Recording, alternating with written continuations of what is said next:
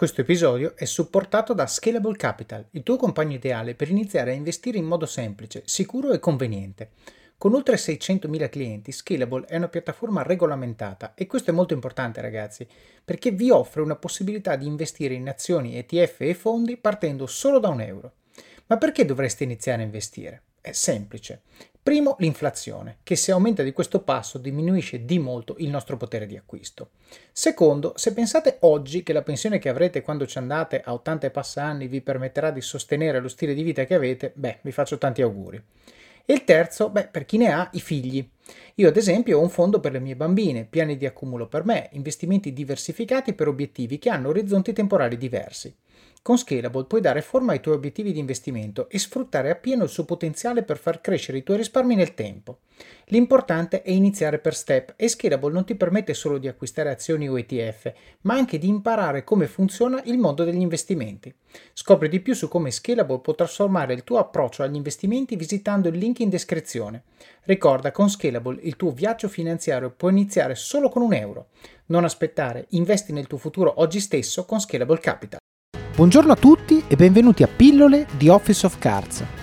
Pillole nasce con lo scopo di prendere il podcast principale di Office of Cards, estrarne appunto delle pillole, dei piccoli snippet da 3-5 minuti con delle cose che è giusto sapere, è giusto ricordare e che hanno impatto sulle vostre vite. Quindi, se avete scoperto questo podcast e sentite una pillola che vi piace, andatevi ad ascoltare l'episodio principale da cui è stata presa, perché c'è tutta la storia e tutto il contesto. Se invece siete un ascoltatore della prima ora, beh, probabilmente i primi episodi ve li siete dimenticati e grazie a queste pillole avrete un reminder fresco per ricordarvi le cose che avete imparato. Spero che vi piaccia, ci sentiamo alla fine dell'episodio. Allora, ho, due domande, ho due domande eh, che, che sono domande che io a un imprenditore devo fare. La prima, come li trovi? Ovvero, come fai tu a decidere, cioè qual è il tuo processo di ricerca di un candidato del genere? Cosa scrivi nella job description? Cosa, che, cosa, che cosa cerchi in un candidato? Come li selezioni? Cosa chiedi a un colloquio? Cioè, appunto, siete ancora relativamente in pochi, quindi il costo di un errore di recruiting è altissimo ok? Eh, perché siete tanti, quindi eh, scusa, siete pochi e quindi ogni persona ha una funzione molto ben definita, molto chiara, se fa un errore eh, diciamo che poi è difficile coprirlo.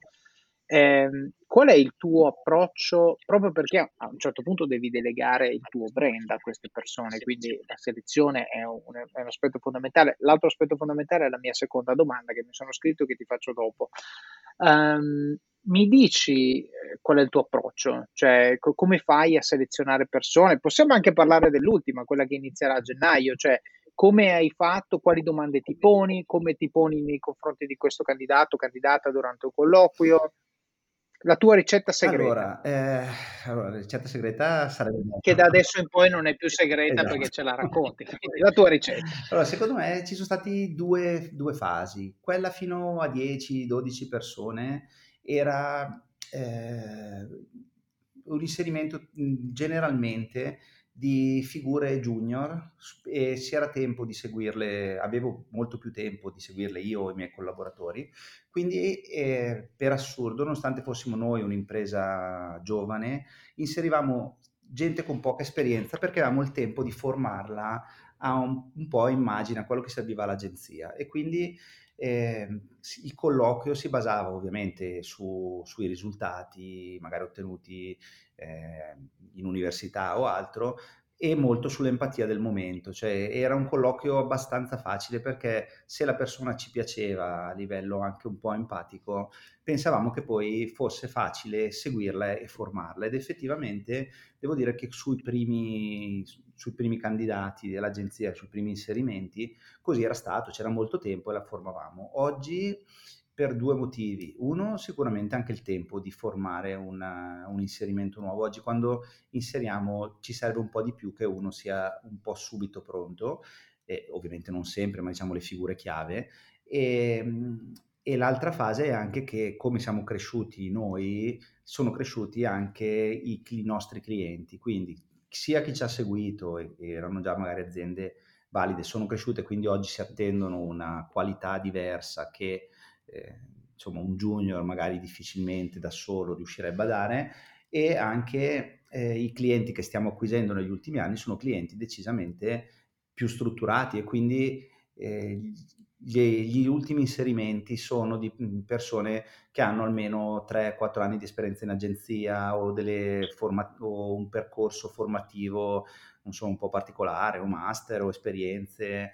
Eh, abbiamo un team davvero anche molto eterogeneo dal punto di vista delle persone. Abbiamo dei laureati in filosofia, laureati in psicologia, che poi hanno fatto magari scelte di comunicazione. Abbiamo una account director eh, molto in gamba che però ha una laurea in psicologia, poi ha capito che il, la comunicazione era il suo e tra l'altro insomma, la psicologia ha una grossa attinenza con la comunicazione e certo. la nostra copy ha una laurea in filosofia, eh, laurea in, in, interpretariato, insomma anche esperienze molto diverse. Abbiamo un team multidisciplinare ma questo poi eh, incide positivamente quando creiamo il team che lavora sul cliente. Noi normalmente su un cliente lavoriamo sempre almeno in 4-5 persone con competenze diverse a seconda dei progetti. E quindi per tornare alla tua domanda, oggi la selezione, la jobs description è ovviamente eh, molto chiara, quindi oggi siamo anche più capaci di chiedere quello che ci serve cerchiamo di ridurre un po' le competenze. Prima, come ti dicevo, forse ti accennavo, i primi inserimenti erano molto ampi, non essere grafico, ma mettere anche le mani un po' in questo. Altro, oggi cerchiamo di verticalizzare di più le competenze, perché ovviamente eh, abbiamo anche cambiato ruoli recentemente di alcune persone in agenzia, perché più uno è bravo a fare una cosa, più tendiamo, se si può nel flusso, a fargli fare solo quella nei social avevamo qualche social media manager che magari era nato come grafico, poi si era spostato sul social perché ovviamente è una cosa nuova e quindi non c'erano delle figure così qualche anno fa. E oggi ci sono appunto alcuni di questi che nascevano grafici ma oggi non toccano più una riga su InDesign o su Photoshop e fanno solo la strategia perché in realtà è quello che, che riesce meglio. E avendo la possibilità oggi di avere un team ampio cerchiamo di valorizzare ognuno. Dal punto di vista del quindi tu dici, all'inizio hai assunto per attitudine più che altro, quindi tu hai detto empatia, ma nel senso a pelle.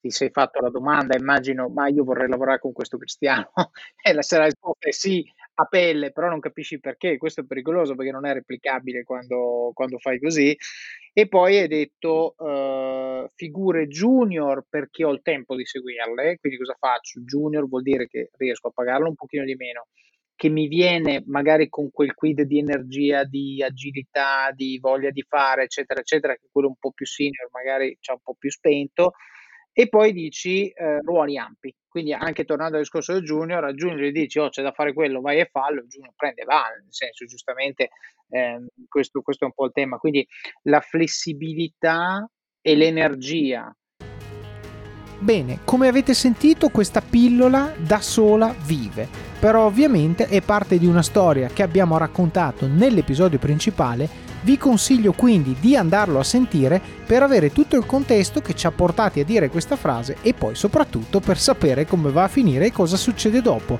Quindi buon ascolto, ci sentiamo alla prossima pillola oppure vi aspetto nel podcast principale di Office of Cards. Alla prossima! Vacanze in Sicilia o in Sardegna. Con i traghetti GNV viaggi in relax, porti tutto quello che vuoi e ottieni super vantaggi. Col nuovo programma Fedeltà MyGNV accumuli punti viaggiando, ricevi un cashback del 20% e tanti sconti a bordo. Non c'è modo più conveniente per andare in vacanza. Scopri i dettagli su gnv.it.